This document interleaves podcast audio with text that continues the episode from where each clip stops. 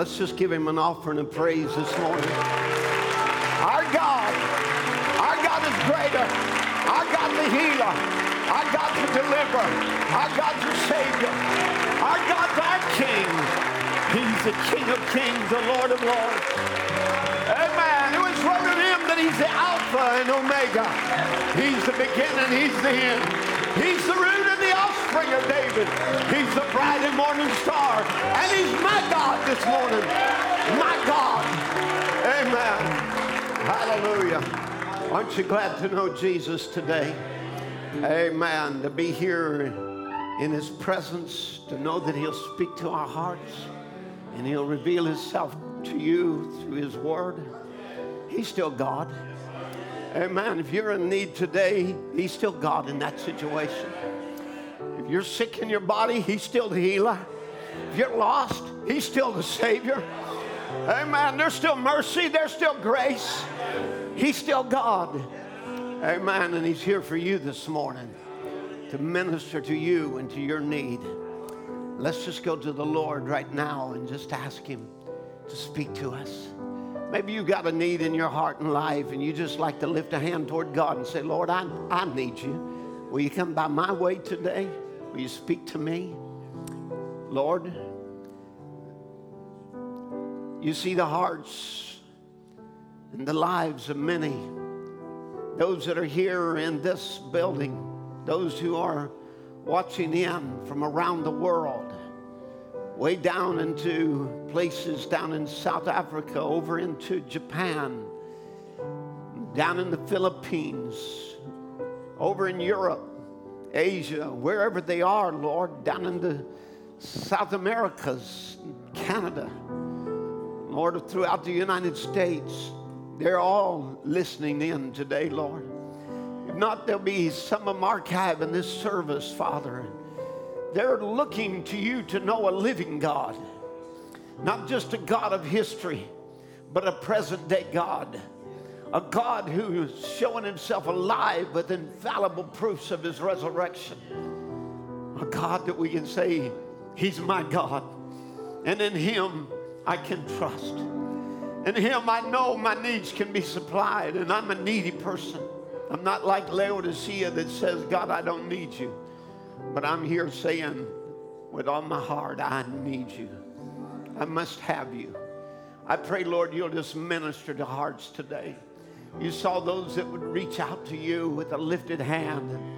Lord, we pray that you'll speak to them. Just reveal yourself. Lord, you're doing wonderful, mighty things in this last day as we're finishing up the end time prophecies. And all the things that have been written in the Bible have been pointing to this hour. And we're here in the very fulfillment of the, of, of the very plan of God that you had in your mind before the world began. And we're here, Lord, in this part of the finishing age, lie right here in the last stage of Laodicea, about ready, Lord, to move from here, hearing the trumpet call saying, Come up hither. Lord, we've already heard it say, Come up hither and I'll show you things to come. I'll reveal to you this, the mysteries of God, the things that are written in the book.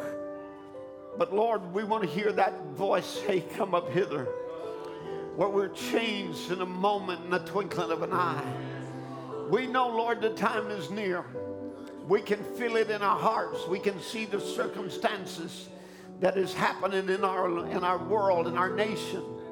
Lord, uh, oh God, this, the the increase of, even as we're seeing plagues begin to be poured out as they're as they're precursors to what is coming. But Lord, we don't want to be here in the tribulation. You promised there would be a rapture. And we're looking to the promise, Lord. And we just pray, pray that you'll prepare us today for that moment. If there's one soul that is unprepared, I pray, oh God, you'll bring them into that place they should be. Lord, if there's those that are sick, may they know the angel of God is passing to the midst, and he's the healer of every disease. He's the angel of the covenant. Amen. May the pillar of fire just come and move among us today. And we know your power is among us in a mighty way. We are asking it in Jesus' name. Now, Lord, I, am just a man and I can only do what men can do. I can read the Bible, I can read the scripture that you put, the, you put in sacred pages for our learning and admonition. But that's all I can do, Lord. I just pray now that the anointing of the Spirit will take us into places that we couldn't go as a man, but as a son of God, that we can enter into a realm where the, there is a divine revelation that comes forth and divine inspiration and anointing from the Most High. I pray, oh God, that not only will these lips be anointed, but the ears of the hearer be anointed. May we see you're doing something very, very wonderful in this hour. You've not forgotten us. You're not going to leave us behind. But you're here, Lord, for your children right here in this very hour. We ask it in Jesus' name. Amen. Amen. God bless you. Amen. Good to have each one of you in the house of the Lord today. And would you turn with me to the book of Exodus, chapter 23? We're going to read a few verses there before you're seated. Exodus chapter 23, and we'll start with verse 20. Amen. We appreciate all the wonderful special songs and amen. And from the different ones that were here, we just had a wedding yesterday where we married off one of our one of our uh, daughters here in the church, and uh, the Wilson family uh, sending a, one of their daughter's there to sojourn in Amarillo, so we'll miss her. Amen. But we know she'll be in good hands. Amen. And so we just committed into the Lord, and you know, we commit ourselves to the Lord as well. And, amen. So we appreciate all of you coming, being a part of that. Also, want to say thank you to the home group for you for everything that you did and your labors to try to make that real successful. And it was really beautiful and wonderful. Amen. And God bless you for every effort that you made. As much as you do to the least of these, my little ones, you've done it unto me. Amen. That's what Jesus said. Exodus chapter 23, verse 20 Behold, I send an angel before thee to keep thee in the way and to bring thee into the place which I have prepared. Beware of him and obey his voice, provoke him not for he will not pardon your transgressions, for my name is in him. But if thou shalt indeed obey his voice and do all that I speak, then I will be an enemy unto thine enemies and an adversary unto thine adversaries. For mine angels shall go before thee and bring thee into the Amorites and the Hittites and the Perizzites and the Canaanites and the Hivites and the Jebusites and I will cut them off. Amen. God bless you. You can be seated. Amen. I, we are going to be speaking today on led by the angel, the pillar of fire. And, and of course, we have been speaking on a series on the people of the book. And uh, we, are the, we are the people of the book who have returned to the land of the book. And this was a thing that I picked up when I was in Israel some, um, some time ago and just have been talking about what lays in the promised land of the Bible. Amen. Because we have been restored back to what uh, to that promised land. And, and what we are seeing today is the children of Israel being led back to that promised land. And I want to say, I believe that we are led by the same angel, the same pillar of fire, which was none other than the pre incarnate Christ, Jesus Christ. And, and so we're led by the pillar of fire. You know, sometimes the ways of the Lord are often hard to understand. For just as soon as they came out of Egypt, God led them into a trap and they were hemmed up by, in, in by the mountains, and their path was blocked by the sea with Pharaoh's army coming behind them. And God put them to the test, and, and they got scared, and it provoked God. And He said, Why do you cry at me? Just speak and go forward. This is found in Exodus 14 15 that the Lord said to Moses, Wherefore criest thou unto me, speaking to the children of Israel? That they go forward. Now, Moses was crying out to God in a time of trouble. And God was in turn rebuking Moses back when trouble was, uh, was all around them. And, you know, it's, but it's just nature. It seems like for people to cry out. You know, you can have the greatest revival, which they had just left Egypt with a high hand. And, and they were going out rejoicing with great possessions and and, and they were saying we're not a slave any longer and we can worship our God in freedom. And they were, they were having a jubilee. But then they look and they see that the enemy is pursuing them. He's coming right along behind them, and he has, uh, and, and they see that not only that, but there's mountains here and mountains there, and, and then there is a Red Sea in front of them. And it looks like there is no way of escape.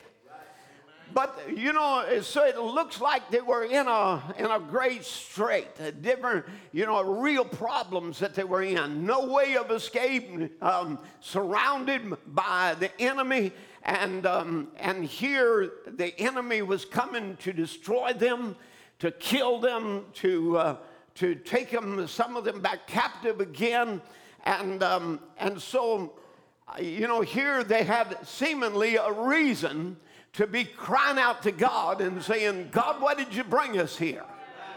And sometimes we wonder, why are we in the place that we're in?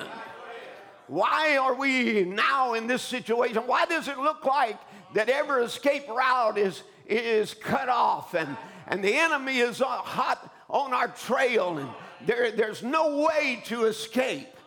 And, and so, you know, this was a very trying moment. And God brings us many times to trying moments. He'll bring us to great victories only to bring us through great trials. He would fill Jesus with the Spirit at the River Jordan only to lead him in the wilderness to be tempted of the devil. You see, there, you know, we, when we go through life and, and our journey as a Christian, it is a road with that, that is fraught with difficulties. But God is trying to teach us I'm there in the hard times, I'm there in the good times. I'll never leave you and I'll never forsake you. This is his promise that he is making to you, and he wants to show himself God on your behalf. Everything that a God is. He's a healer, deliverer, savior, satisfier, a peace giver. He is all of that. Amen. And he wants to show himself alive on your behalf. So he'll bring you to situations perhaps like you're in today. Amen. Where there seems to be no way through this. And there's trouble on every hand. That don't mean that God has abandoned you. That means that we have been following a pillar of fire, and that's the way the Lord has led us right into this place that looks like a trap. Amen. But you see, you know, Moses had met God in a burning bush of fire. He had heard the voice of God speak out of the midst of that fire. And he didn't have to worry about it being a scriptural voice because God had already wrote in his word that uh, and told to Abram that of surety that thy seed will be stranger in a land that is not there, and shall serve them, and they shall afflict them 400 years. And then he, then he told them and gave them the promise, but afterwards, that I will bring them out of that nation and I will judge them, and they will come out with a great substance and, and he says, in the fourth generation they shall come hither again. And then he tells us, it's because the iniquity of the Amorites is not yet full. And so God could not dispossess those in that land until they had sinned, until there was no more mercy. Amen. Now, their reaches can reach a point in a nation that can reach a point um, that there is no more mercy that you cross the line between uh, judgment and mercy. And, and so the Amorites would do this, and God, in that season, would come to bring his word to pass. Now, for us, the promise is also true. There's even a greater promised land in view. And Jesus said, I'm coming back. Now just think of now, and they had a promise, you're, you're going to have a deliverer and he'll lead you out with a great substance and uh, you will be down there for a certain length of time and then I'll bring you out. And the wheels of God's cogs of prophecies it ground slow but sure. But one day it reached the hour. Amen. And I want to tell you, Jesus said, He left us a promise, and He said, I'm coming back. Amen. And the wheels of God's cogs of prophecies have grown, they have ground slow but sure. And we're right here in the very cycle of the coming of Jesus Christ. We're right here in the very hour where the seventh seal has been opened and breaking the silence, revealing the mysteries, and ushering in the coming of the Lord. And one event after another event after another event is taking place. Amen. To bring to pass the rapture of the church. I say this is a very wonderful hour we have been brought to. Now, when Jesus said, I'm coming back, remember, remember he had left this word even as they watched him ascend and they saw a cloud receive him out of their sight. And while they looked steadfastly toward heaven as he went up, behold, there stood, the Bible said, two men in white apparel that was standing beside them, there must have been angels, which said, You men of Galilee, why stand you gazing into heaven? This same Jesus, which was taken up from you into heaven, shall so come in like manner as you have seen him go into heaven.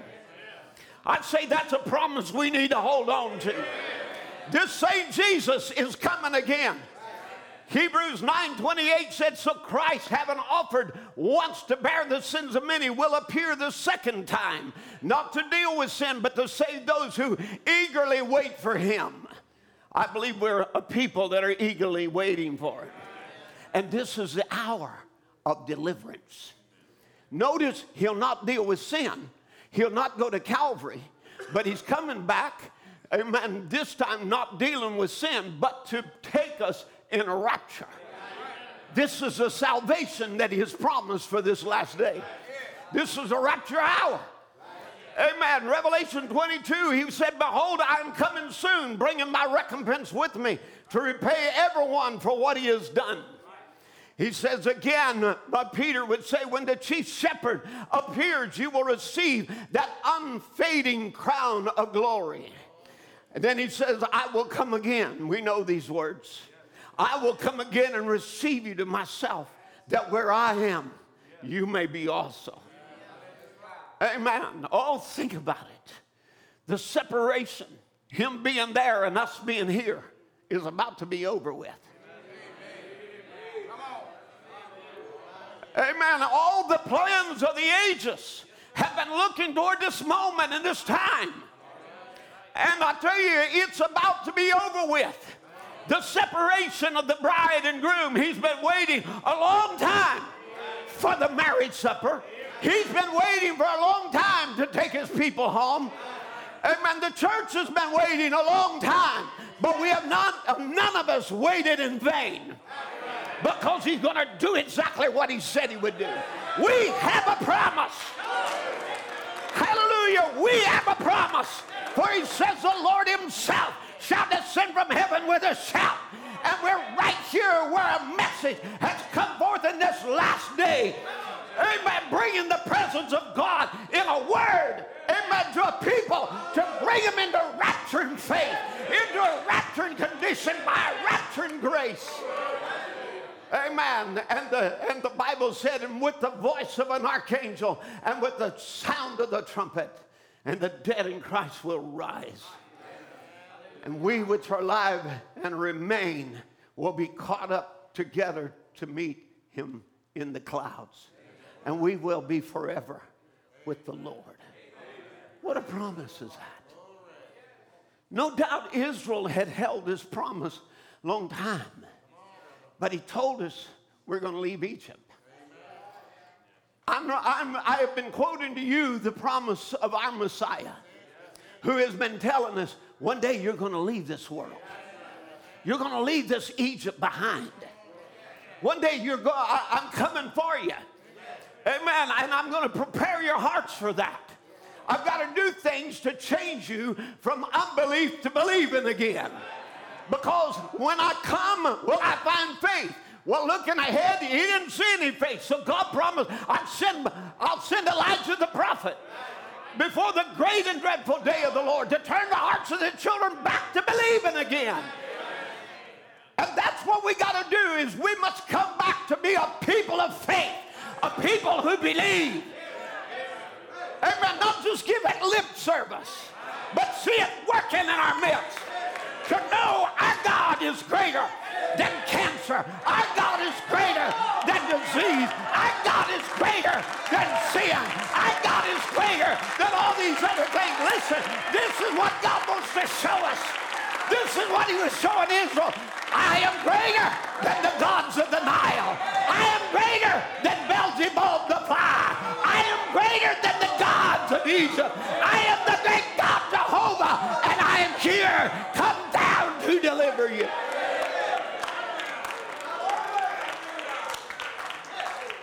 This is an hour of freedom. This is an hour of deliverance.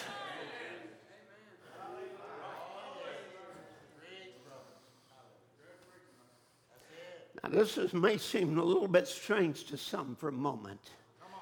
But did you just read the Pentagon confirming the video of UFO sightings? Greenish light, pyramid shaped, they can't explain. You know, that's the same color of the pillar of fire. It's an amber color, yellowish green. You know, that's the same shape the seven angels came in. Amen. Don't you know that these are signs of investigating angels of judgment? Amen. Don't you know that the rapture itself is a judgment? I'll take one and leave one. Amen. There'll be two in the bed. I'll take one and leave one. There'll be two working the field. I'll take one and leave one. That's a judgment. Amen. God's going to have a rapture and He's going to judge those that He finds faith in.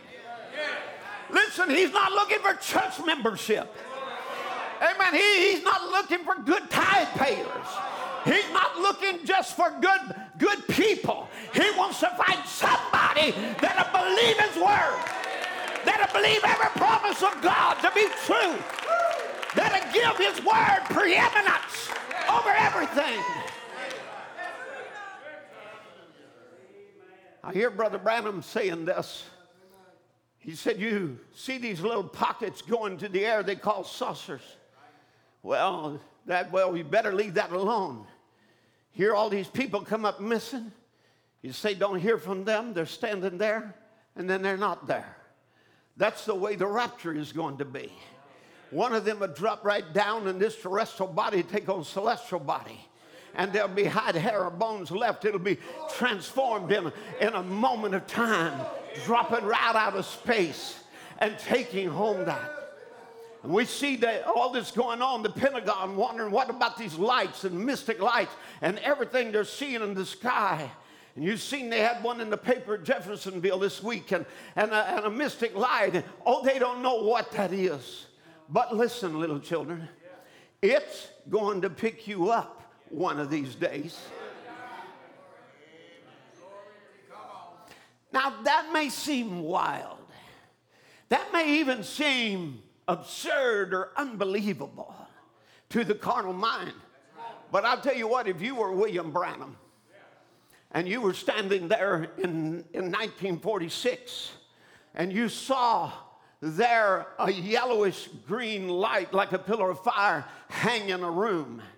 And you watched as a 200 pound man walked out of it and, and there would give him a message and say i'm giving you a gift of divine healing to take to the world which would spur the divine healing movement this would actually spark the whole the whole 40s and 50s and 60s divine healing movement he would be the one who would herald the whole movement and, the, and would be the start of the of the full gospel and on into the charismatics as they they would see the gift of god and the healings and the miracles that would come from this man meeting an angel of god who stepped out of a light And then he would step back in that light and leave. If you saw that, you wouldn't find it hard to believe that one day a light would sweep down and take you out of here. Amen. Moses wouldn't find it hard to believe. He had already seen there was a light in a pillar of fire coming a burning bush and an angel was in it. Elijah wouldn't find it hard to believe. There was a uh, there was a chariot of fire and horses of fire that came down and he rode home in. Come on, church. This is Bible. And we're living in Bible day. Now, I don't know anything about this fanaticism of little green men and, and all this nonsense stuff, but I'll tell you what, I do know something about a light. I do know something about a pillar of fire. I do know something about an angel of God.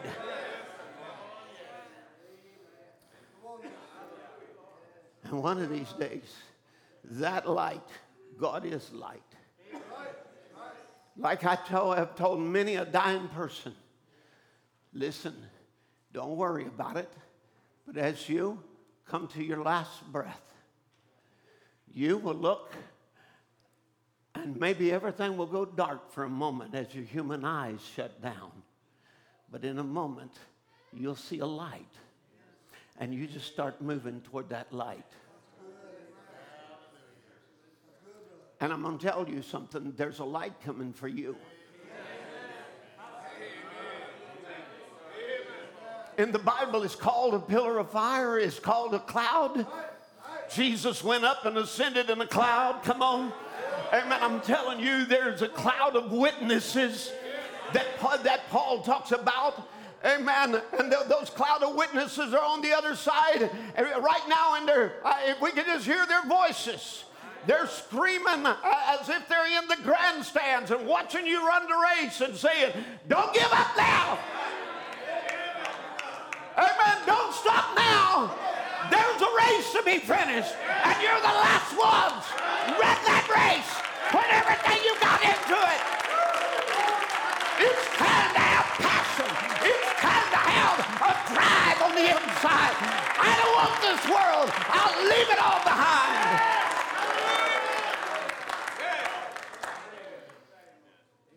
You know, we would find that hard to believe, but not only did others, but, but not only that, but others saw the angel.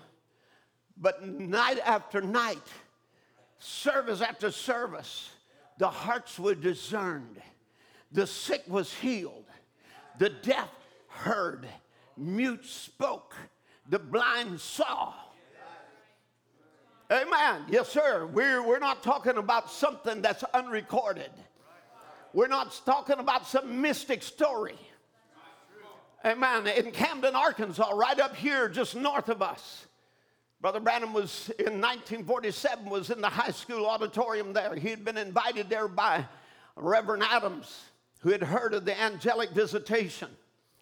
And it was one of his first meetings after the angel of God had come to him. And people were there out of curiosity and with an attitude of prove it. You said you saw an angel and you have this gift of healing. Well, prove it. And Brother Branham pleaded with them to believe, for with God all things are possible. But the crowd continued just to remain unbelieving and starchy and unconvinced. And you know, you can't blame people. With years and years of unbelief crammed down their throats, saying the days of miracles are past. And God doesn't do that anymore. Amen. Listen, we got to be a New Testament church. In the New Testament, angels of God came down. I just read, I just quoted where two stood there and said, This one you saw go away will come again in like manner. There was there at the tomb, there, there was two angels at the tomb. Come on. Amen. We can go and we can talk about Peter and, and they're loose from prison. We can talk about Paul on the ship. Amen. We, we can talk about many other instances where the angel of God was there directing the church. That's a New Testament church. That's a book of Acts church. We have every right to expect the pillar of fire to be among us. Amen. And there, when they were, suddenly there was an, the atmosphere changed. And Brother Branham could feel the presence that had stepped out of that light of the angel of the Lord. And he saw that whirling fire come down through the doors of the back of the gymnasium. And he said, I won't have to speak about it anymore because here it comes now. And that supernatural fire moved up the aisle just above the heads of the people. Men and women screamed and fainted or recoiled in shock. There in the aisle was a crippled Baptist minister sitting in a wheelchair, positioned right in the aisle, partway to the front. And when the pillar of fire rolled, rolled over him, he jumped out of his rolling prison and pushed that wheelchair down the aisle, praising God as loud as he could shout. The pillar of fire would continue right to the platform where it stopped just about above Brother Branham's head. And at that moment, Reverend Adams, who was standing on the platform, rushed toward the light as he was going, as if he was going to touch it. And, and he, he was pointing toward it, shouting, I see it, I see it. And, and it grew brighter and it temporarily blinded him as he staggered backwards. And before it disappeared, there was a newspaper photographer snapped a picture of it, catching the supernatural light on the film. And, and then after that, miracle after miracle took place. The next day, the reporter came to his motel room with the photograph and they looked at it. And the reporter explained, said, Now look, there's four evenly spaced lights just below the balcony. And they were the only lights behind you. And that meant the glowing light around your head had to be supernatural. And the reporter said, You know, I'm a Baptist and I came to this meeting a skeptic. And I thought all of this talk about the angel was healing, and healing was just psychology. But I want the Holy Ghost the way you got it. That very moment, the motel manager came in and they showed her the picture, and she said, Well, that's the reason I came to see you. I was in the meeting last night too, and I saw the light, and I want to be born again. Hallelujah. Yet still won't believe, even if one rose from the dead. And Jesus did rise from the dead. And people still don't believe his resurrection power. And now he's showing himself signs of his return. But there's got to be somebody to believe it. You know, Brother Branham is gone now. He's this, this year will be 56 years. He's been dead as long as he was alive. But listen to what he said. And you remember this when I'm gone, Jesus will still be here.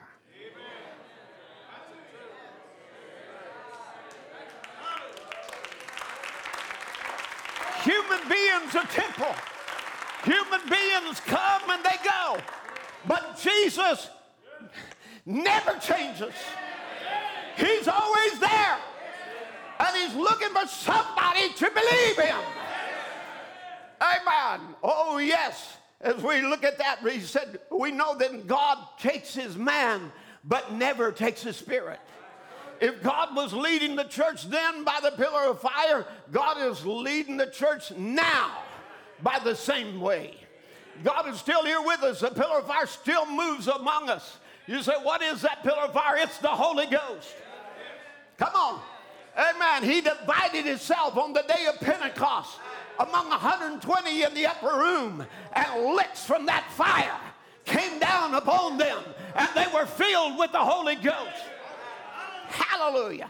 I'm talking about a people that not only would have the presence of the pillar of fire among us, but the presence of the pillar of fire is in us.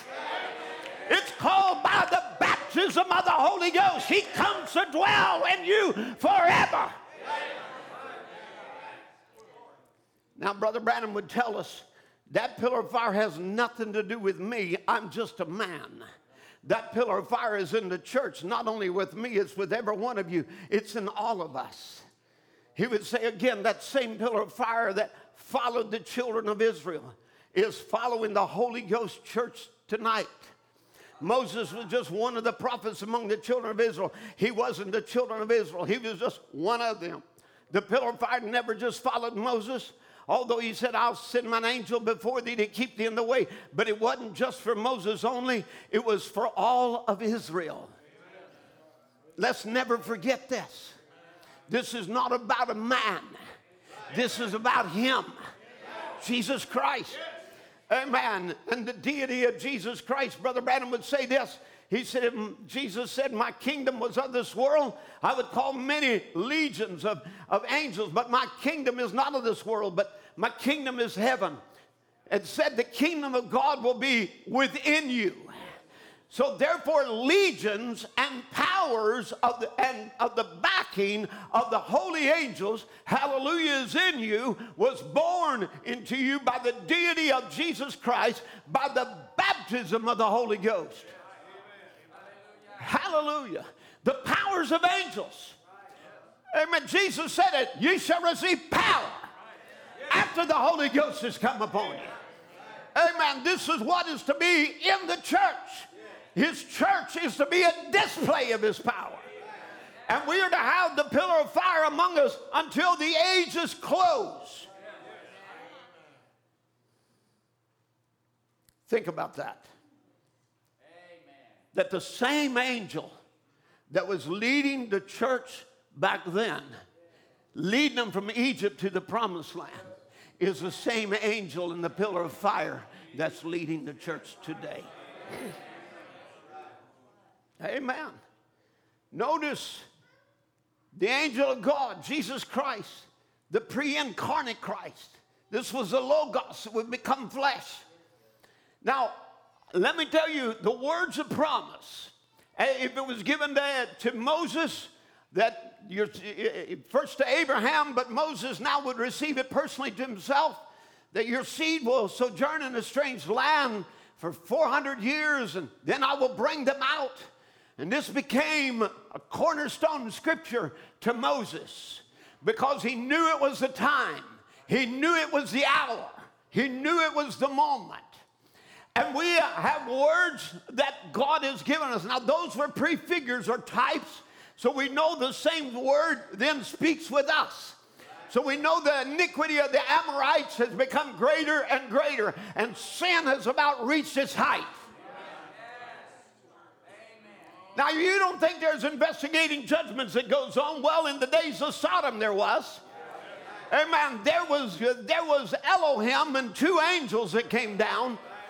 And, the, and two of them would go down and visit Sodom while the one stayed with Abraham. Is that right? And they said, I have come down to see if the cries that I've heard that has reached up to heaven are true. Because God comes to man and he speaks to him as if he were a man because God already knew they were true. But he comes down to do an investigating judgment.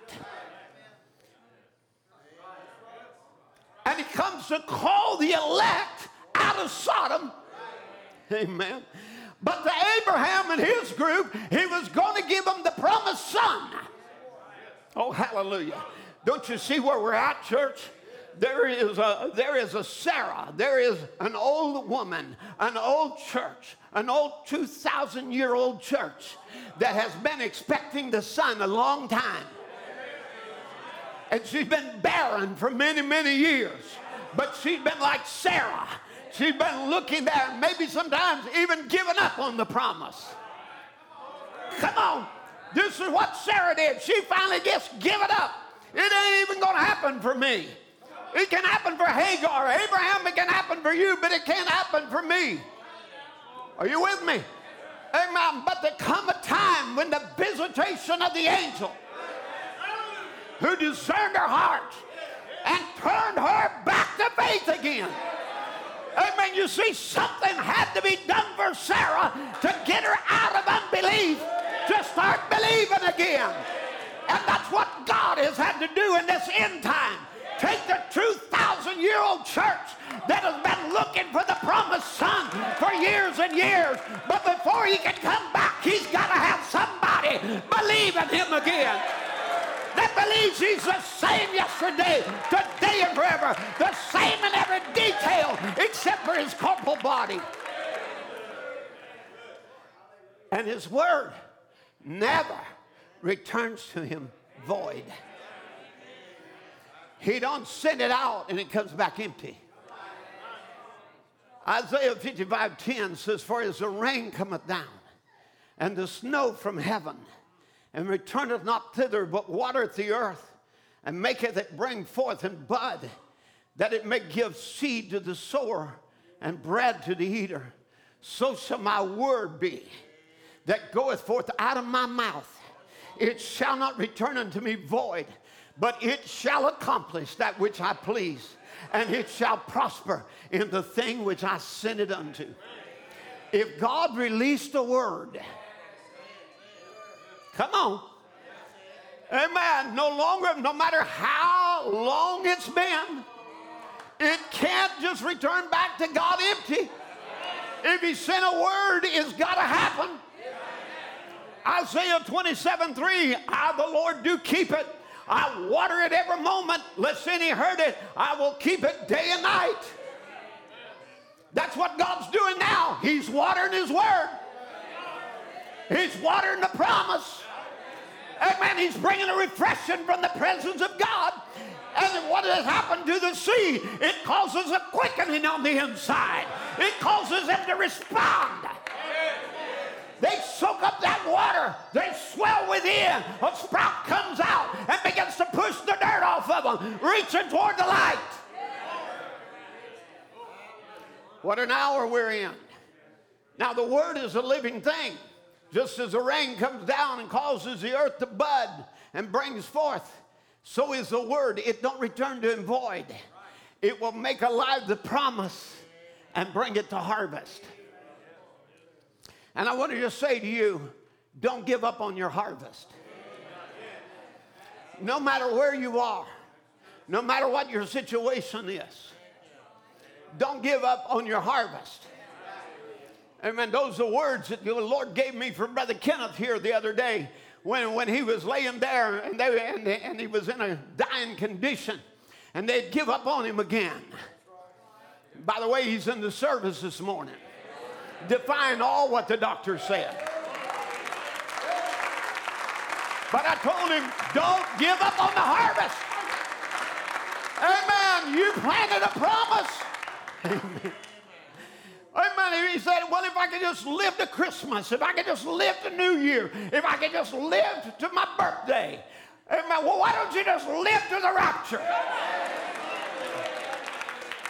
Hallelujah. You doesn't pass all them other dates, just live. Amen. The Word of God says live.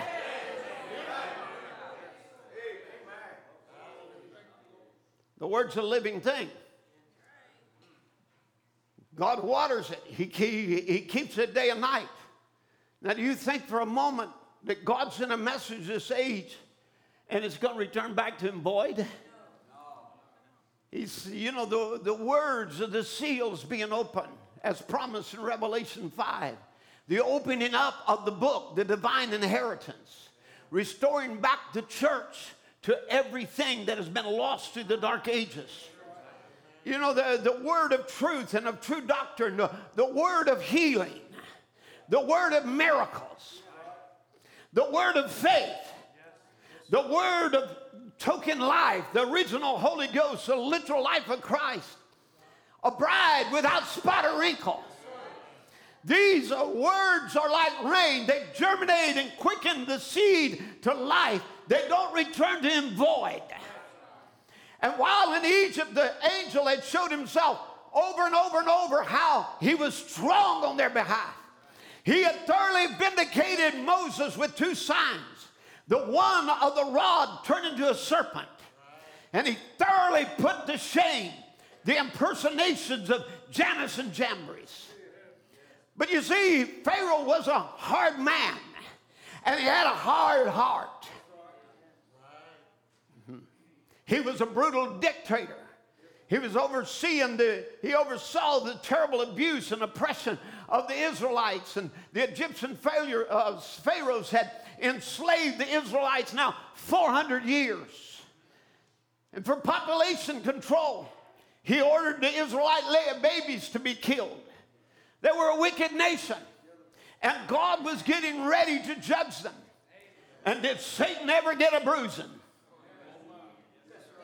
Come on. Amen. Satan got a bruising. Because you see, it was the hour and it was the time. For a while, it looked like Satan had just been able to do everything unchecked. Nothing stopped him. Anything that he wanted to do to Israel, he could do it. But there come a time where God said, I've heard their cries. If they ain't one of them been in vain. I heard every one of them. Come on. Amen. But I have come down to deliver. Amen. There comes that time when the presence comes in a supernatural manner. Amen. In a way of deliverance.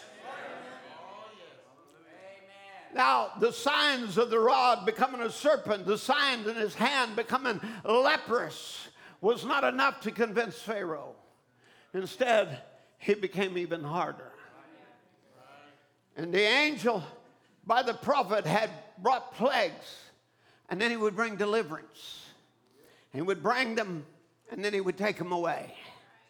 And the deliverances didn't bring repentance, it only made Pharaoh harder. And Mo- Moses knew this was more than intellectually because for Moses, he had met the pillar of fire face to face. You see, once Moses had met the angel, he became inspired and anointed by the angel. Amen. Now, what he did was crazy to the world. He put his wife on a donkey, took a stick in his hand, and said, I'm going down to whip the biggest nation in the world. I'm going to bring the armies of Egypt down to their feet. I'm going to walk in with a message that says, Let my people go. Amen. Now, this was an incredible story. Ha ha. You did what? You're off your rocker, Moses. You went down and you met a what? A pillar of fire and a what? And a bush. And it was it God or the angel or what was you talking about in these signs?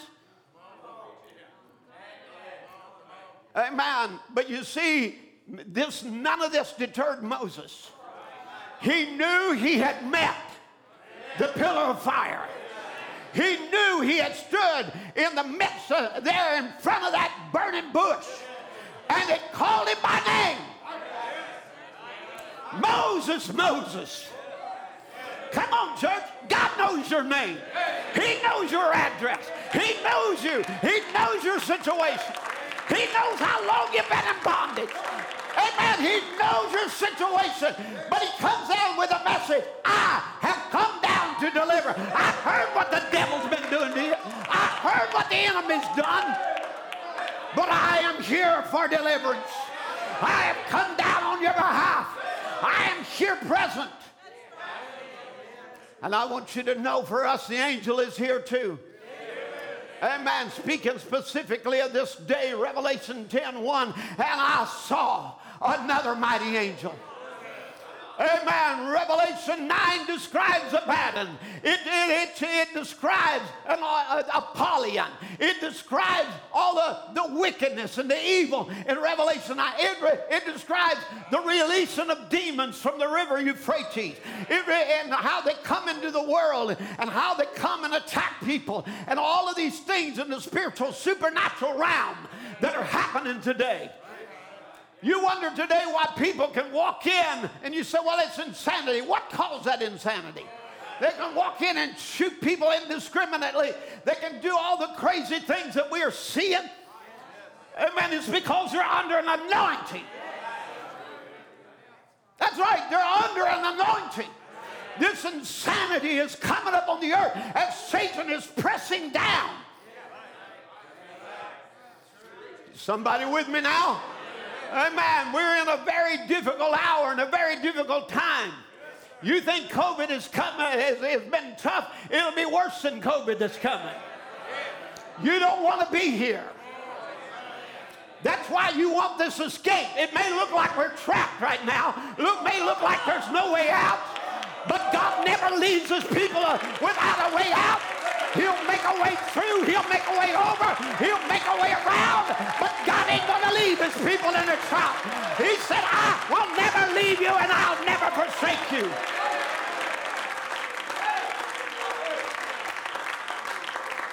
Revelation 10 said, And I saw another mighty angel. This was not Apollyon. This was not the wickedness. This was not the idolatry that Revelation 9 closes out on. This is not the time where the smoke comes out of the furnace and it permeates every area of society like smoke does, get into every crack and crevice, the clothes, every place that it can get in. Blinds the eyes of the people. Amen. But I want you to see all of that is taking place. But in the midst of all of that, take your eyes off of that angel. Take your eyes off of what's happening in the world. Take your eyes off of the idolatry and the evil. Come on, somebody. Amen. But Brother Tim, it's permeated society. It's got in there, and there's liberalism, and there's all of this filth, and all of this sodomy, all of this evil, and they're saying, yeah, it's all there. Amen. But that's not the end of the story. And I saw another mighty angel. There's more here than there is because with one with God is a majority. Amen. So therefore, there is more with us than there is with them. There's a greater power than the Abaddon has, than Apollyon has. There's a greater power than the millions of demons released from the Euphrates.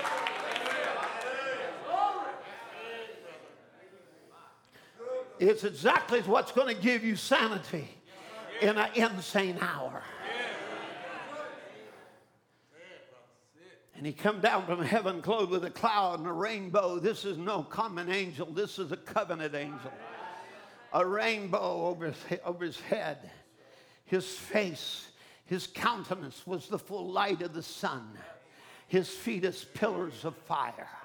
So where he touched the earth, he had a people there who were his feet. Hallelujah. Hallelujah. Amen. And I want to say to you, he's not a weak angel. He has showed himself strong on our behalf. And as he anointed Moses and sent him out, he's anointing a people for this last day with faith to believe. Amen. He's a mighty angel. Only Christ it could be. Amen. When he come down on the day of Pentecost, he endued men with power. Come on. Amen. We can look and we can see that same mighty one came down on the day of Pentecost in the upper room as a pillar of fire. Who was that? It was Christ had returned in the form of a pillar of fire. Paul would see him on the road to Damascus and he would see that light and he said, Who art thou, Lord? And he said, I'm Jesus. Jesus had returned back to the form he was before he took on flesh. And now he was there among his people. And he come down on the day of Pentecost to endue men with power. Whole selfish Peter, the denier, was turned into a mighty preacher. I, I, want you to see what I do when the Holy Ghost comes. It'll take an old denying, lying, cursing Peter. Amen. Come on. It'll take an old lying, cursing man who would deny the Lord thrice and would turn him into a mighty inferno with the power of the Holy Ghost. Amen. And he would proclaim that this is that which the prophet Joel spoke of and he took the keys of the kingdom and opened up the doors of salvation. When they asked, How can we get in? How can we be saved? He said, Repent, every one of you, and be baptized in the name of Jesus Christ for remission of sin, and you shall receive the gift of the Holy Ghost. You think that promise for them only, but the promise is unto you unto your children and to them that are far off, even as many as the Lord our God shall call. And if he's still calling today, he's still calling out the same Holy Ghost. That takes, that takes a cursing Peter, amen, a lying denier Peter, and turn him into a son of God. He took a, there in the upper room an old doubting Thomas that now had an inner faith by which he could believe all things are possible. When the angel knocked Paul off of his high horse on the road to Damascus, it turned a Gentile hating Jew into a lover of souls. Hallelujah. It took that self righteous, holier than thou Pharisee and humbled him down, taking away all his arrogance and pride. That's what the Holy Ghost will do for you. Amen. It'll deal with your arrogance and your pride. Took a hot tempered Jew and made him meek and mild. Come on, somebody.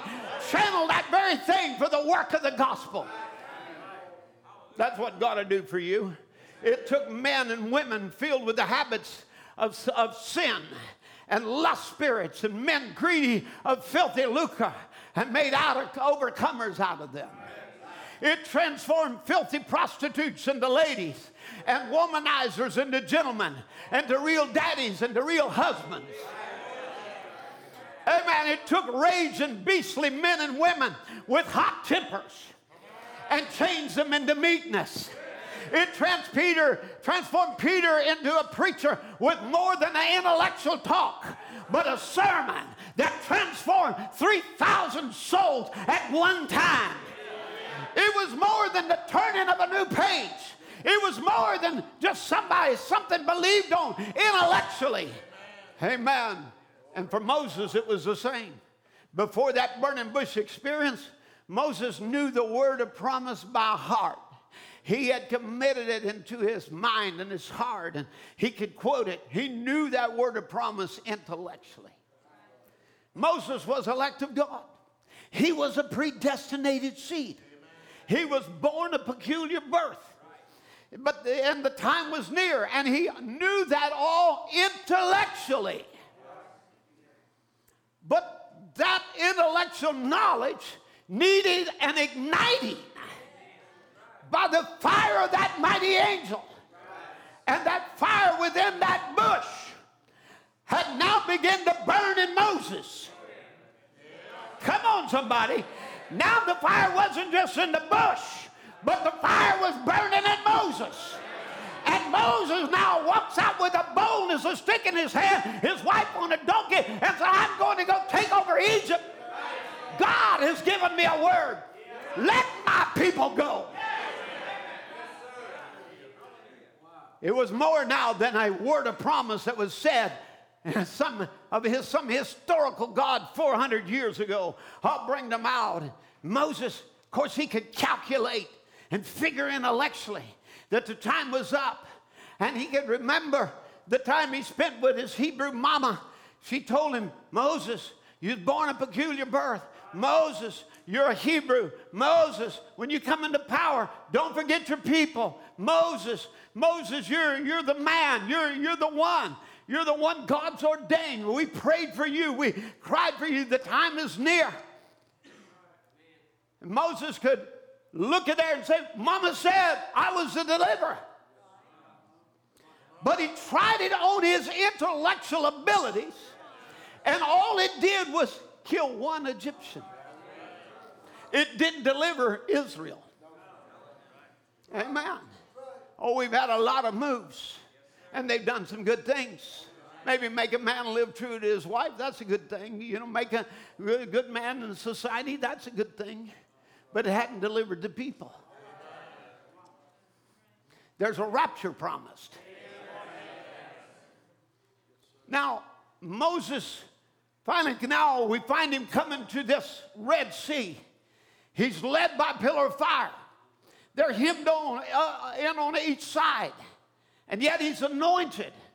And he's already seen the miraculous power of God.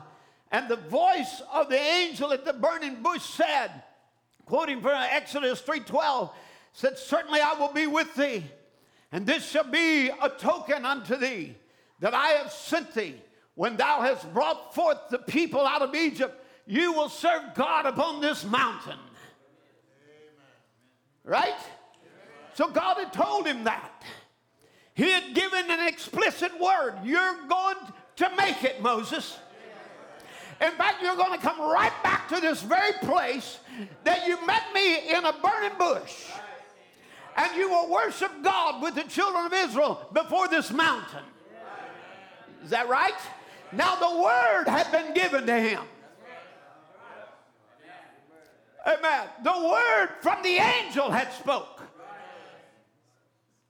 But now Moses is in a condition. He's in a shape here where they're trapped and there don't seem to be a way out. And he's crying to God, why? What have you done? Where have you led us? Now, you know, we can look and we know too that we've lived the time out and the time of the rapture is at hand. We, we we know there has to be a rapture in faith that can pull the church together, bring it back to the Word, give it a supernatural strength that can change these bodies that we live in. Amen. But when we see God who can take a sister who was eaten to a shadow with cancer and raise her back up a healthy, well woman, that ought to give raptured faith to the people. For that is resurrection, body changing power. Amen. It's nothing short of the Creator creating a new set of lungs. Amen. And the creation of cells where the cancer had been. One day, one way, next day, a totally different way. That can only come by new creation. When we see God that will honor a young girl's faith, amen, and put the glory back on a girl's head. When the doctor said that her alopecia was hopeless, we should know that same God is present to restore the glory back. The same one that restored the glory to a young girl and gave her hair back is the same God that will restore the glory back to the church. Amen. Back to our original glory. Oh, hallelujah. It ought to tell us that when the light flashes from the sky and the trumpet sounds and the body of Christ will be quickly gathered together and changed in a moment and taken into the heavens. Oh, yeah, there's got to be something happen. We're living in the hour of the happening.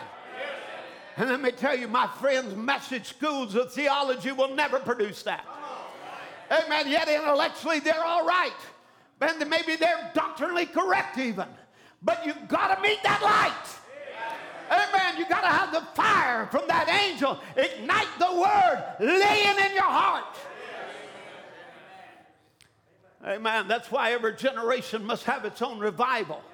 You can't live on the revivals of the 40s and 50s. You cannot live on the revival of the Azusa movement. You can't live on the Methodist revival, the Lutheran revival. Come on, somebody. Amen. You got to have your own revival.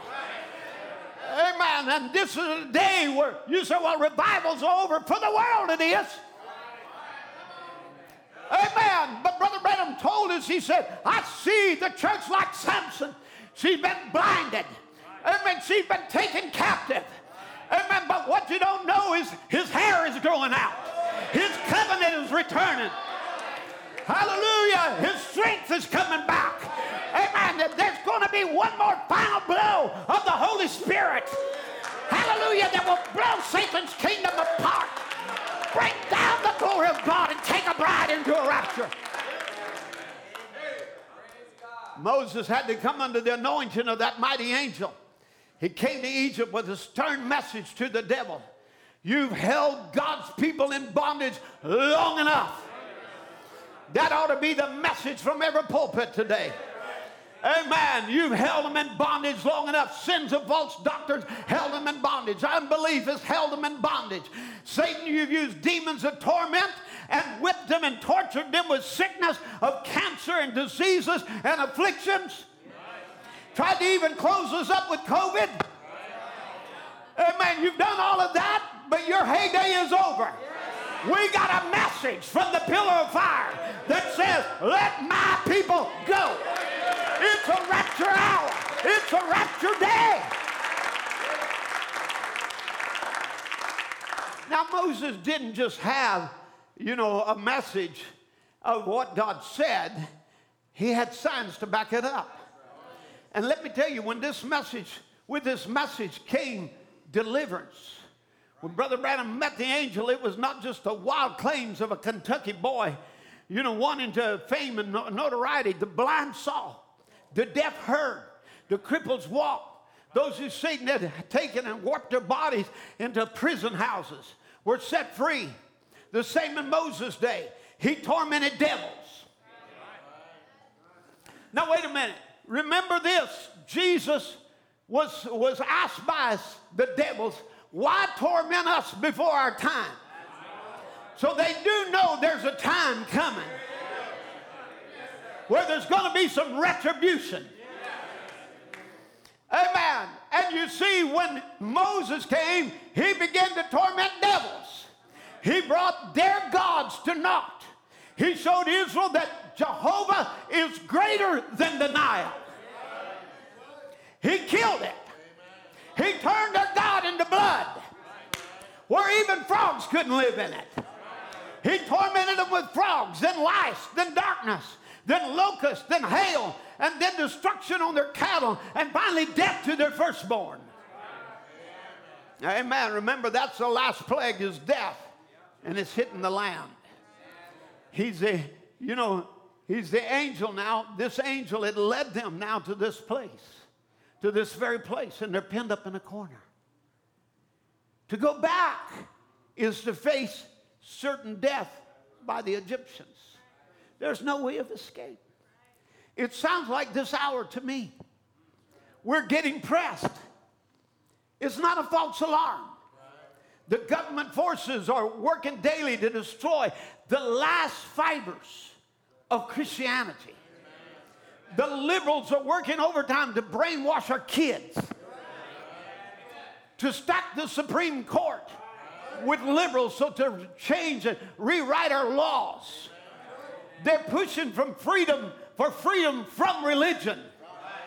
They are busy passing Sodom laws for our destruction. Amen. Listen where we're at right now. Israel is already in their homeland. Amen. By a divine and sovereign move of God, and natural national force did it. Remember, they're the natural, and the natural forces of Israel or the nations pushed Israel back to her homeland. And now she's one of the most powerful nations today upon the earth, a force to be dealt with. Let me tell you, God did that in our generation. What was He doing? He was showing by natural Israel what He is doing in spiritual Israel. That He's bringing a people back to their homeland. Hallelujah. But natural force and national force put them in their homeland. But let me tell you, it's the power of God that puts members in the bride of Christ. Amen. Here, here we got it. We know that national force will put the, the church in the World Council of Churches, but it'll be the power of God that'll put people in the bride. The world will force one way, and the world forces that way, but God forces upward. Hallelujah. Amen. The Spirit of God, which is the Word, Jesus said, My words are spirit and life, will put the bride in her place. And because she'll recognize her position in the Word. Hallelujah. And that puts her in her place by recognizing it's the hour, it's the time. Amen. Oh my, we see it happening already. We see the powers that are at work. But we know the power of God will rise to raise the bride and the glory out of this. Now, we can't deny that we're getting surrounded and we're getting hemmed in. And not only this, but even the church, the people who go through the tribulation are being pushed to the tribulation. The Satanists, with their anti God liberal agenda, are drawing the noose tighter and tighter. Amen. Mark 13, 12 said, Brother shall betray brother to death, and the father the son, and the children shall rise up against their parents, and shall cause them to be put to death. And ye shall be hated of all men for my name's sake. But he that it shall endure to the end, the same shall be delivered. Amen. How many's going to endure to the end? Amen. I'm not giving up. I'm not turning around. I'm not going back. Amen. I've heard a word that said, go forward. Amen. And we're crying sometimes, what must we do? You can hear it in people, they're wringing their hands. wondering what in the world are we coming to. We see in Revelation 13 where America rises up out of the land where there is no people and, and makes an image to the beast that come up out of the waters where there were great peoples. And you see her turning from a from like a lamb to where it spoke as a lamb to speak as a dragon. You see her beginning to become satanic. You see it, and you're wondering, well, can we vote him in? You know, ha ha. Try all you want to. Vote him out. Vote him in. You can't. Even those you vote in turn coat on you. Even, eh, you know, even again, you try to have your votes and they rig the elections. All kinds of things are happening in what we call free America today. But I'm telling you, friends, that political, eh, political means is not the solution. We don't look to politics for our solution. Amen. We may be hemmed, we may be surrounded, we may have the enemy coming hot on our trail. Amen. But God is the one who has the way of escape. It's never been by politicians, it's been by the pillar of fire. And He's led us right down to this very spot. And He says, Here you are, right now in time. And Scripture has got to be fulfilled. So, what are you crying to me about? What you calling on me? Haven't I proved myself among you? Amen. Haven't I called you? Didn't I promise to take you to this promised land? Didn't I, didn't, wasn't, wasn't that me? I'd go down, I'd be with your lips. What you said, Moses, you know, I vindicated, I prove it. And then uh, the first little thing comes up, and you act like a baby. So, well, Brother Tim, this ain't no little thing. Well, that was, that to God it was a little thing. Come on. You ought to be a man, Moses. Speak to the people and then move forward. Amen. Whatever it is, why are you crying to me? Speak and go forward to your objective, whether if it's sickness, whatever it is, to raise the dead, or whatever it is. Speak. I proved it. Speak to the people. Don't start going backwards. Don't start disbelieving. It's now, if there was ever time, march forward. Amen. You say, I've been justified. Well, march a little further to sanctification. You say, I've been sanctified. Well, go all the way to the baptism of the Holy Ghost. Come on, whatever it is, move on. Amen. My, what a lesson there. Here we are, right at the door of the coming of the Lord, and, and these things are right here upon us. But Moses was anointed for the job, and yet he was still waiting for thus saith the Lord, what must I do? What must I do? And God got enough of it, and He says, quit crying. Quit crying. Don't cry anymore. Speak. Use what I've given you. Speak to your mountain. Your mountain has to hear your voice. I can't speak for your mountain. You got to speak for your own mountain. If you say to this mountain, Be thou removed, Come on, it's time you as a believer stand up and look the devil in the face and say, I'm not taking any more of this nonsense from you any longer. I'm a child of the Most High God. I've been bought by the blood of Jesus. I know who I am. I'm born of Jesus Christ as the Son of God. Hallelujah. Amen. Yeah, we see the world in this condition. We see things that are happening. We see mystic signs in the skies. We see uh, earthquakes in divers places. Never a time where we knew in a moment just where all the earthquakes are. Amen. But it's time we go forward.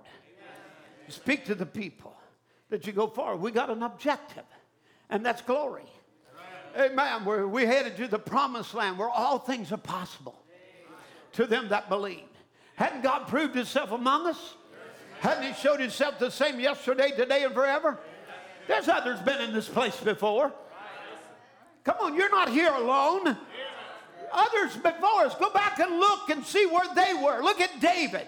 He was in the same place. He knew Israel was facing certain enslavement by the Philistines. They had the upper hand. Here was this nine foot and a half tall Goliath. Amen. But David could look back and know, I'm anointed. Amen. Because why? The prophet of God had poured the oil on him. Amen. Amen. And he knew God was with him and it directed his shot when he killed the bear and the lion. You see, he had experiences that he could draw from. God gives us experiences that we can draw from when cancers are healed, alopecia is healed, brain bleeds are healed. All these things will take place, and God gives us experiences to draw from that we can look back. When the bear came, what happened to the bear? When the cancer came, what happened to the cancer? Amen. When one tried to rob the glory of a young girl, what happened to the alopecia? What happened here and what happened there? Hasn't God been with us? You, you have those experiences to draw from in your moment when you're surrounded. When the enemy is there and they don't look a way out, and it's, oh, he's got the upper hand and he's crowing like everything. Ha, ha, ha, ha. You know how he's the biggest, the baddest, the ugliest devil ever walked. And he comes out against the armies of the living God, curses them in the name of his God. Amen. Says, you know, makes all his threats, makes all his boast. They let him do it for 40 days. I'm telling you, one day should have been enough. Come on. Why do we want to put up with the devil every day, every day, every day, after day, every day? I wonder how many sick and tired of being sick and tired of being sick and tired of being sick and tired. We all ought to be. I ain't putting up with it another day. But one day, his boast landed on the wrong ears. It landed on the anointed's ear. Amen. And he knew if God could do it once, God would do it again. Because the prophet had poured the anointing oil on him and anointed him to be the next king. Amen. Come on the anointing oil poured on by the prophet. You're going to be the king. Well, then, what could the devil do to destroy him? This is like Moses in front uh, of, here, and he knows what God said at the burning bush. You will bring the children of Israel, and you will worship at this place. Amen. There was a word. Now we know the word of the seventh angel anoints us to the throne. Revelation 3:21 said to him that overcometh will I grant to sit with me in my throne. Is that right? Amen. Now we know somebody's got to fulfill that word. Amen. And there has got to be, there is a people anointed to fulfill that word. Amen. Or you, have you been anointed? Amen. Do you have some past experiences that you can look back? God has been with us. We're not, we didn't get here alone. He delivered us from down in Egypt. He'll deliver us from this Pharaoh. Amen. We know somebody must fulfill that word. Amen. To the last age. You're the last age, aren't you? Aren't you in the Laodicean age? Amen. Then there is going to be overcomers in this age. And in this overcomers, they're going to sit with, down with my Father in his throne. You'll sit with me in my throne.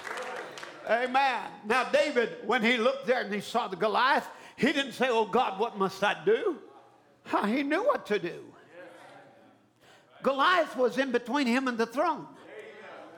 Amen. You say, Brother Tim, uh, uh, what, what do we do? Well, this Goliath that you're facing, he's been between you and the rapture.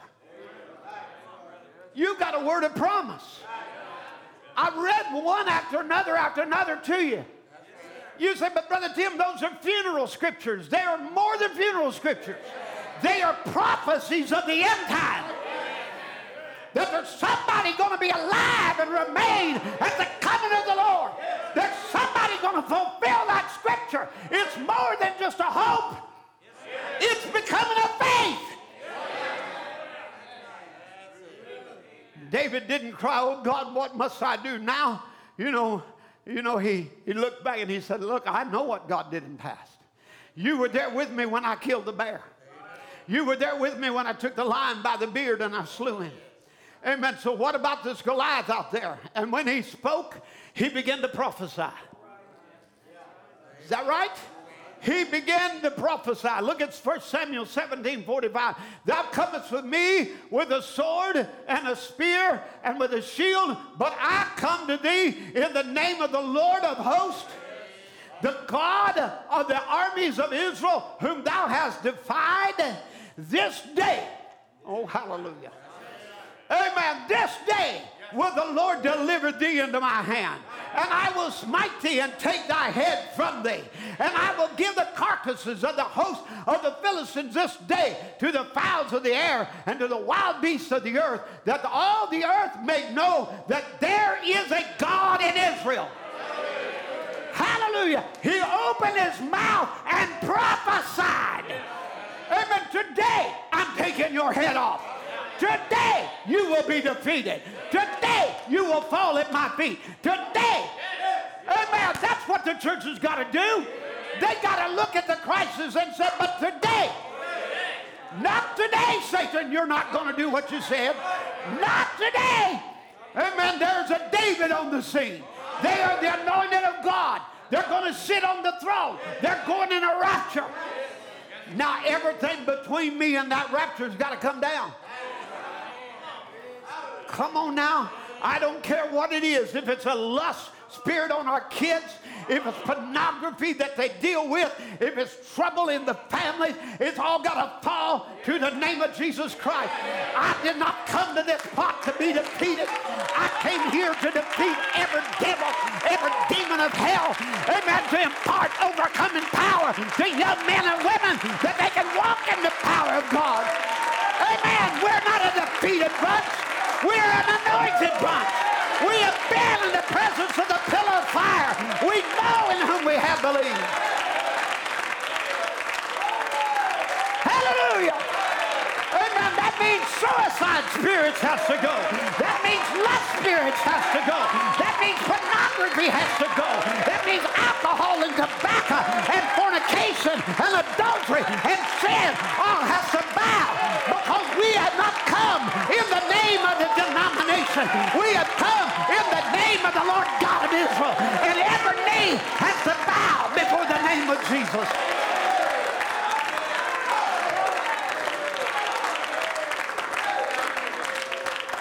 Hallelujah. Hallelujah. Hallelujah. David knew it wasn't him that had the power. Amen. He knew it was not the power in his arm. He knew it was not the might and the accuracy of his, of his sling. He knew that his power laid in the name of the Lord God of Israel. And our power don't lie in human ability. Amen. Our power lies in the name of Jesus Christ. The name of the Lord is a strong tower, and the righteous can run into it and they're safe. Hallelujah. He knew that God would direct that rock straight to the forehead of that giant. Just like that. He knew that God had made him a good shot. He knew he had killed a lion, he had killed a bear. That was all for his father's earthly possession. But here, here was his father's possession. Here was his father's sheep. And he didn't get down and, you know, cry and pray, What must I do now? He spoke and he said, You will be like the bear and you will be like the lion. Amen. You, you know, he spoke and he went forward to meet that Goliath. Today, I'm going to take your head off. Amen. Now, often, you know, Brother Branham would paint David as being drawn up and ruddy.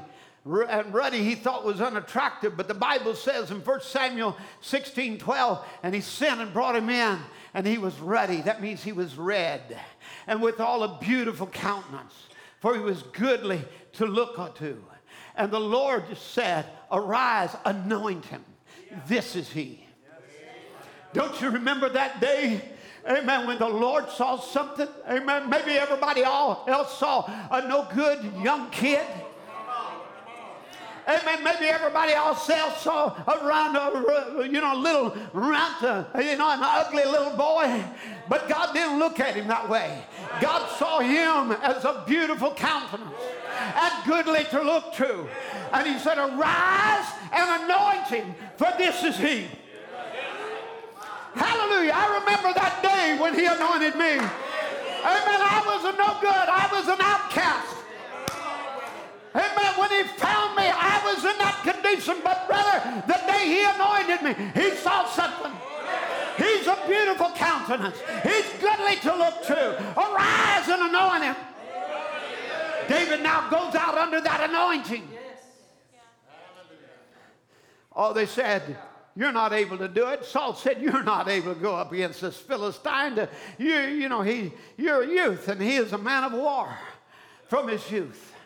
And David said to Saul, Your, your servant kept his father's sheep. There come a lion and a bear took a lamb out of the flock, and I went out after him. I want you to notice something. David was anointed. When you're anointed, you don't run from the devil no more. When you see him come, you run out to meet him. Come on. Amen. And, and he said, Your servant slew the lion and the bear and this uncircumcised Philistine shall be as one of them, seeing he has defied the armies of the living God. And he said, Moreover, the Lord delivered me out of the paw of the lion, out of the paw of the bear, and he will deliver me out of the hand of this Philistine. Amen. Well, you know, his brothers kind of got upset with him. You know, you naughty boy, you just come down to see the battle. Why did you come here? And how come you left those few sheep? You're not even worthy to keep a few. You know, sometimes the world don't look on you too but too good. You know, you want to be different from somebody just showing off. You want to be just a show off. Now, I've been show off that have been so, but they were only looking at the intellectual side. They could, they could only see, they, but you see, it didn't bother David. He knew he was anointed. Come on. Amen. I, I can remember myself, a 15 year old boy preacher. When I started preaching, well, you know, Tim, you just want to be Mr. Big Boy. You just want to run with the up and ups, and you're, you're trying to make a name for yourself, and you you know, you're too young to be doing this, and there's too many chiefs now, and not enough Indians, and all kinds of reasons why I was not to preach. You, you think you, you know, you don't get discouraging words? You get a lot of discouraging words. Amen. But I didn't listen to them because I was anointed. I knew in whom I had believed. I knew who had sent me. If man had sent me, man would have to take care of me. But God sent me, so God stood behind me.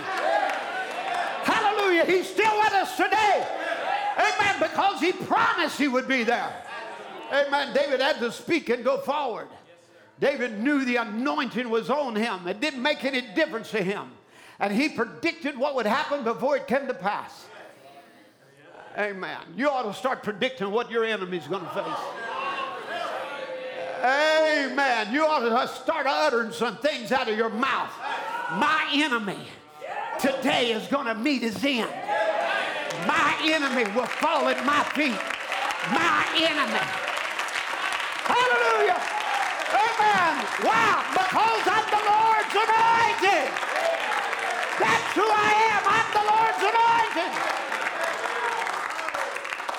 Hallelujah. Thanks be to God. Amen. The same thing today. We must know that we are God's anointed, that we have been called. Now, Moses at this point in time is saying, What must I do? What must I do? The people are crying. Why did you bring us here? Didn't, you t- didn't we tell you just leave us alone? You know, was not there enough graves in Egypt? And you brought us out here to die? Moses, Moses never did say, uh, now, you know, you got me thinking, I better go out and try to negotiate a deal with Pharaoh. Let me just tell you, you'll never make peace with the devil. You know, it, when Israel will ever realize that they don't have to give up any of their land. Over and over and over, you know, they want to, they, the enemy says, but this is ours. And they want, oh, well, we'll swap it for peace. You'll never get peace with the enemy. Amen. They'll never find peace by swapping land for peace. Amen. And I'm going to tell you about yourself. You've got to destroy your enemy before he destroys you. Don't try to any deals with him. You know, some people want to be a Christian and still live with some devil, some habit in their life. Oh, I'm a Christian and you got a monkey on your back. Amen. We're not to have that burden on your back. You're called to be an overcomer. You're called to rise up above that. You're called to be a triumphant church, not a defeated church. We're not going to leave out of here our heads hung down and in defeat. We're going to leave out of here with a high head, saying, Glory to God, hallelujah. He has triumphed over our enemies. He has given us victory over death, hell, and the grave. And I'm more than an overcomer to him that loved me. Don't try to negotiate with the devil. Tell him today, I'm through with you. Devil, I'm through. I'm not making another deal with you. I'm not swapping my peace. I'm not swapping my joy. I'm not giving up on a promise. I'm going to have healing. I'm going to have deliverance. I'm going to have salvation. Young people are going to pray their way to glory. Amen. To the baptism of the Holy Ghost. We're going to have God bring deliverance in his church. That's what we're going to have. We're going to have total deliverance. We're not going to have just partial deliverance. We're going to have complete deliverance. We're living in the hour and the day part.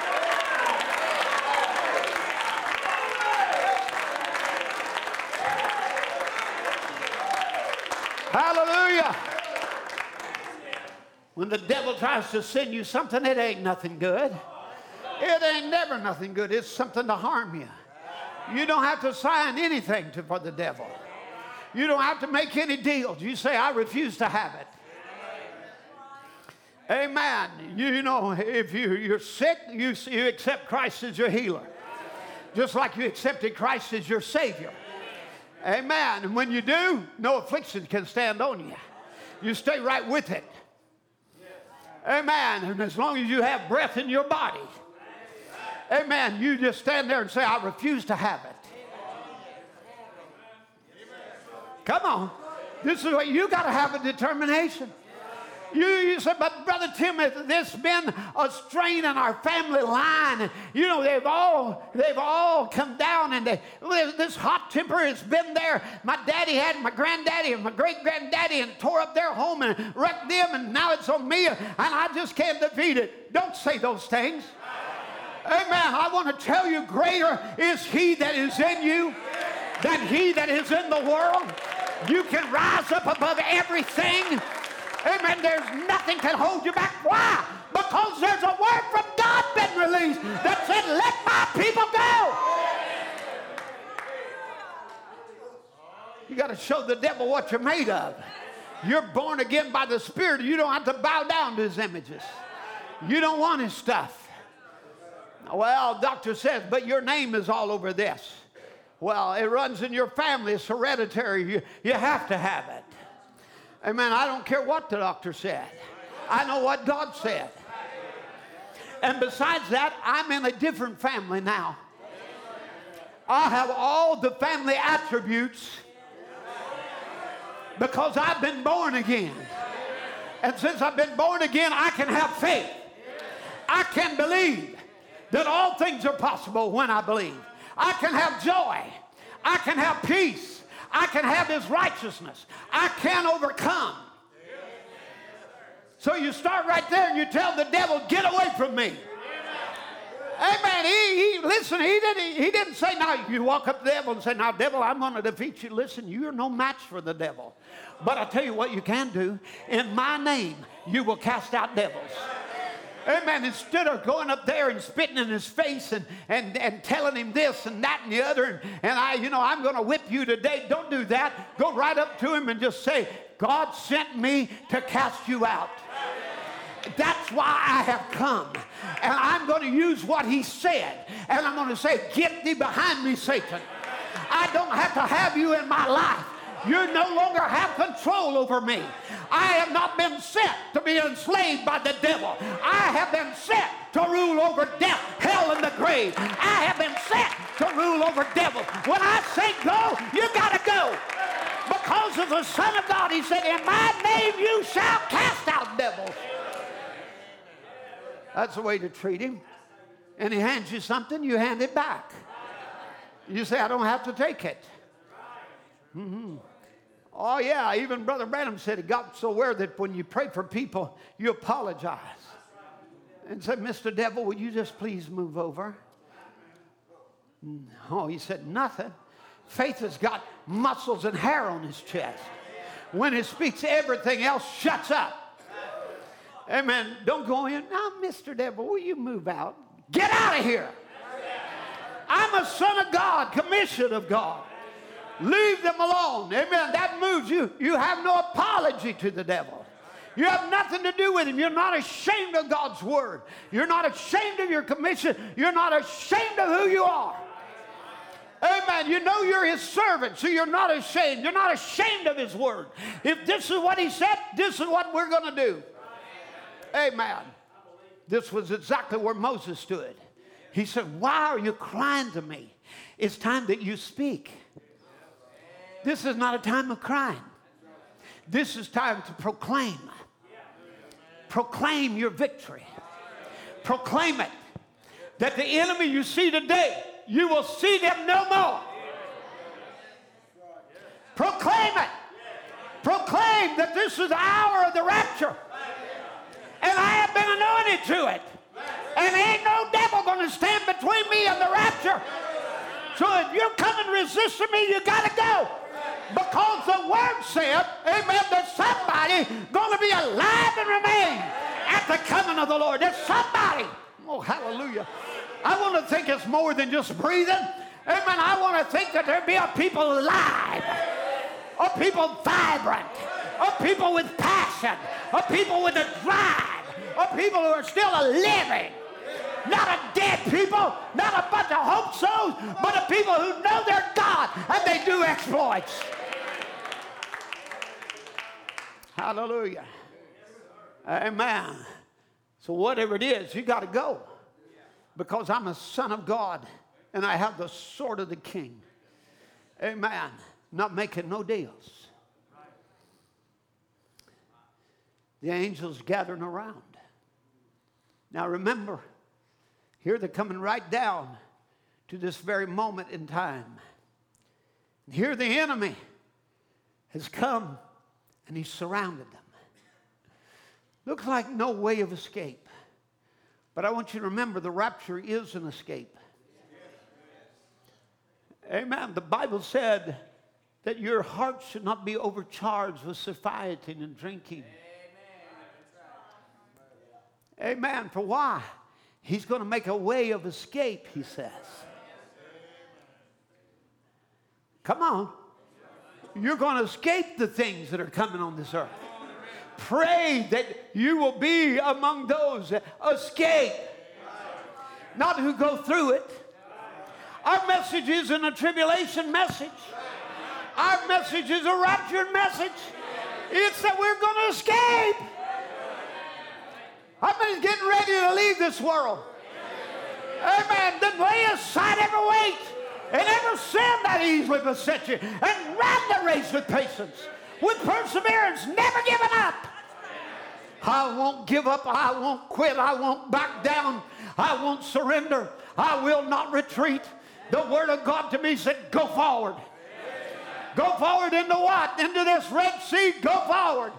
Amen. God will make a way no matter which way you make it. It's God got to make the way. Amen. So I'm depending on God. Come on. Amen. If you walk out in the sea and it gets waist deep, you keep walking. If you come up to nose deep, you keep walking. You don't back up because you know that sea is about to part. God said it, and God's going to do it. Hallelujah. I'm telling you right now, God's making a way. He's making a path. Amen. You may be surrounded.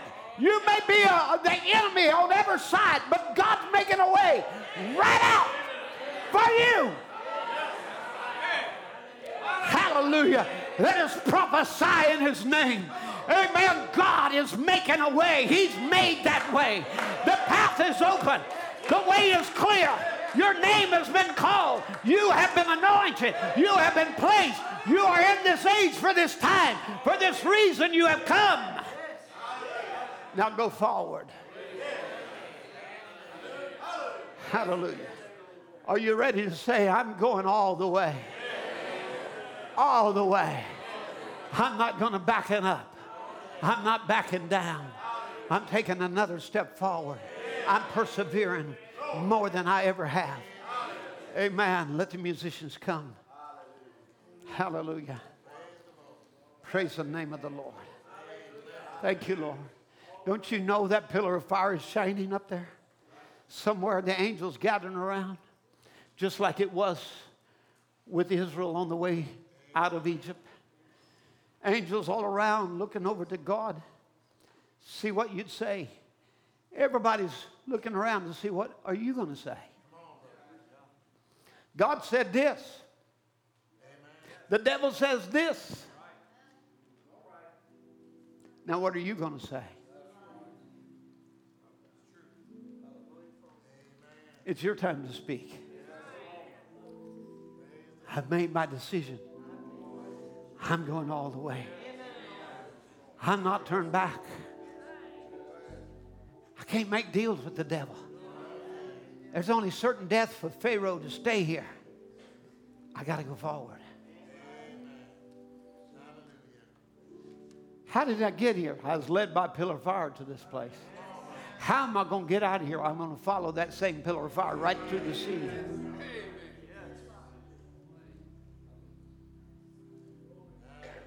What a day it's going to be when we look back and we see all our enemies dead in the sea. That cancer that tormented you, that sickness that held you down, that arthritis that made you miserable, that enemy that tried to plague you all your life, and you see it dead in the sea. Won't we have a time? You talk about a shout. Well, I tell you what, you might as well go ahead and shout about it. Hallelujah. I wouldn't wait for them to shout. The word has already said, I'm more than a conqueror. The word has already given me